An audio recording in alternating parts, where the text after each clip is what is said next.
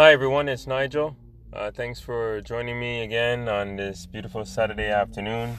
Um, I just finished watching. It's movie weekend, by the way, for me, today and tomorrow.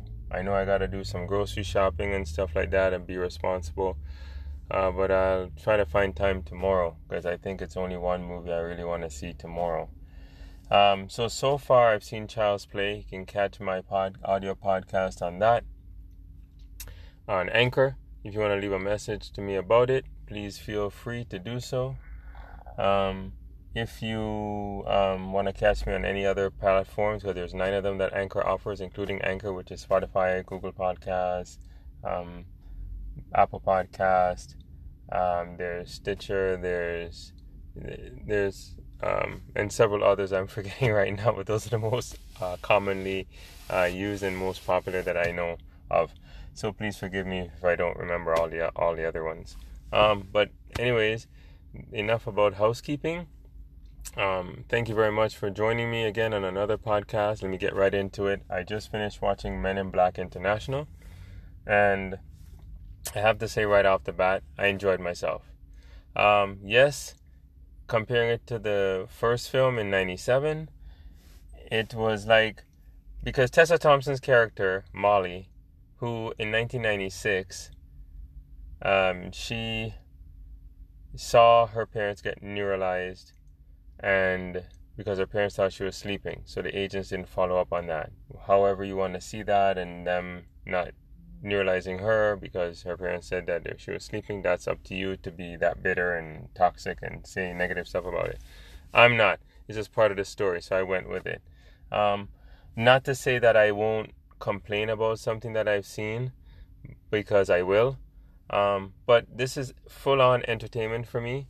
I got to see the Space Worms, which was a, was a nod to 1997. Obviously, all the new aliens that are there in the movie, which is cool. A beard, that's an alien. So he wraps around the guy's head as a beard. But it's like, oh my god, that's so cool. Um, the other one was the technology, you know, um, that was attached to his car, whether it came from the side mirror, the hubcap, the muffler, the the, the tires, whatever. Um, it was just cool. These weapons up, were upgraded. I loved it. The CGI, wicked. The motorcycle he rode through the city of Marrakesh.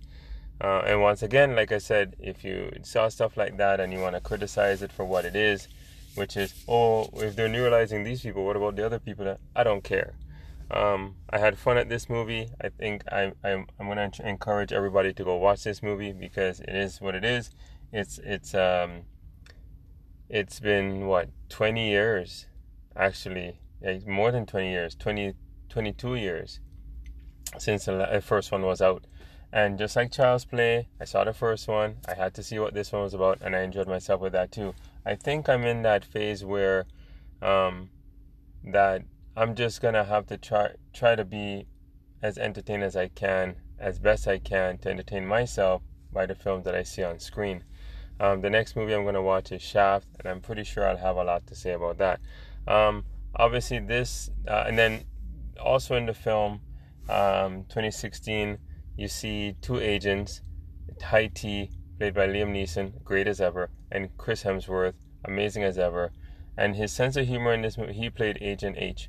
And play and and um, watching chris hemsworth perform um, in this movie and watching him be funny like i saw him in thor ragnarok and then again in avengers endgame and it was just amazing because he's so talented and i love him as an actor. He's remarkable.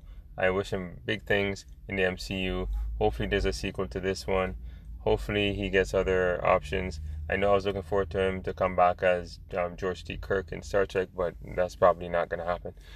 Um, but moving on, Tessa Thompson did an awesome job. Um, I don't think the the the um, reviews I heard um, were really bashing her, but I think they should have been, you know, nicer to her because she really did a great job. Because I feel like as a watcher of watching the first three MIB movies, and then watching her journey into MIB because she literally found them. Or at least the pigeons in the movie found it for her, and then she found them and discovered that hey, they do exist. So, um, you know, she went to the CIA, the FBI, trying to find them, but Men in Black is a different organization, obviously for the U.S. government, which no one talks about, but she did find them. That was awesome. So I took that journey with her to see these these new aliens, similar aliens. I nod to the first movie, and I enjoyed myself. The CGI was on point. The the vehicles they rode in, the weapons, um, introduced to a new a new um, race called the Hive, which literally take over your whole physical body. Um, if you're human or any race they come in contact with, they take they literally take over, and that's what happened. Um, oh shit! I should have said this is a spoiler review. Um, but the the the two species that were the um convinced that the hive, they weren't. I think they were just trying to save their own planet, uh, just like the Men in Black protect Earth, and you know and, and and this is the level of in 2019 that I enjoyed myself watching it, and I did enjoy myself, and I encourage everyone to watch Men in Black International. Um, hopefully, there's a sequel. If you haven't seen Men in Black before, watch Men in Black in '97. Watch MI, Men in Black 2. Watch Men in Black 3. Um, it's just amazing. It's remarkable. Tessa Thompson's in it. Not for too long. Liam Neeson's in it. Um, Chris Hemsworth, Tessa Thompson, uh, Emma Thompson. So it's just a great movie, um, in my opinion, and um, that's how I'm gonna leave it. Um, and I'm I can't say this more than once. I'll say it again and again and again. Please, I encourage everybody to go watch this movie. It's a lot of fun. I don't want to give anything away. I think I gave away some of the things, and I'm sorry for that. But it's been out for a week.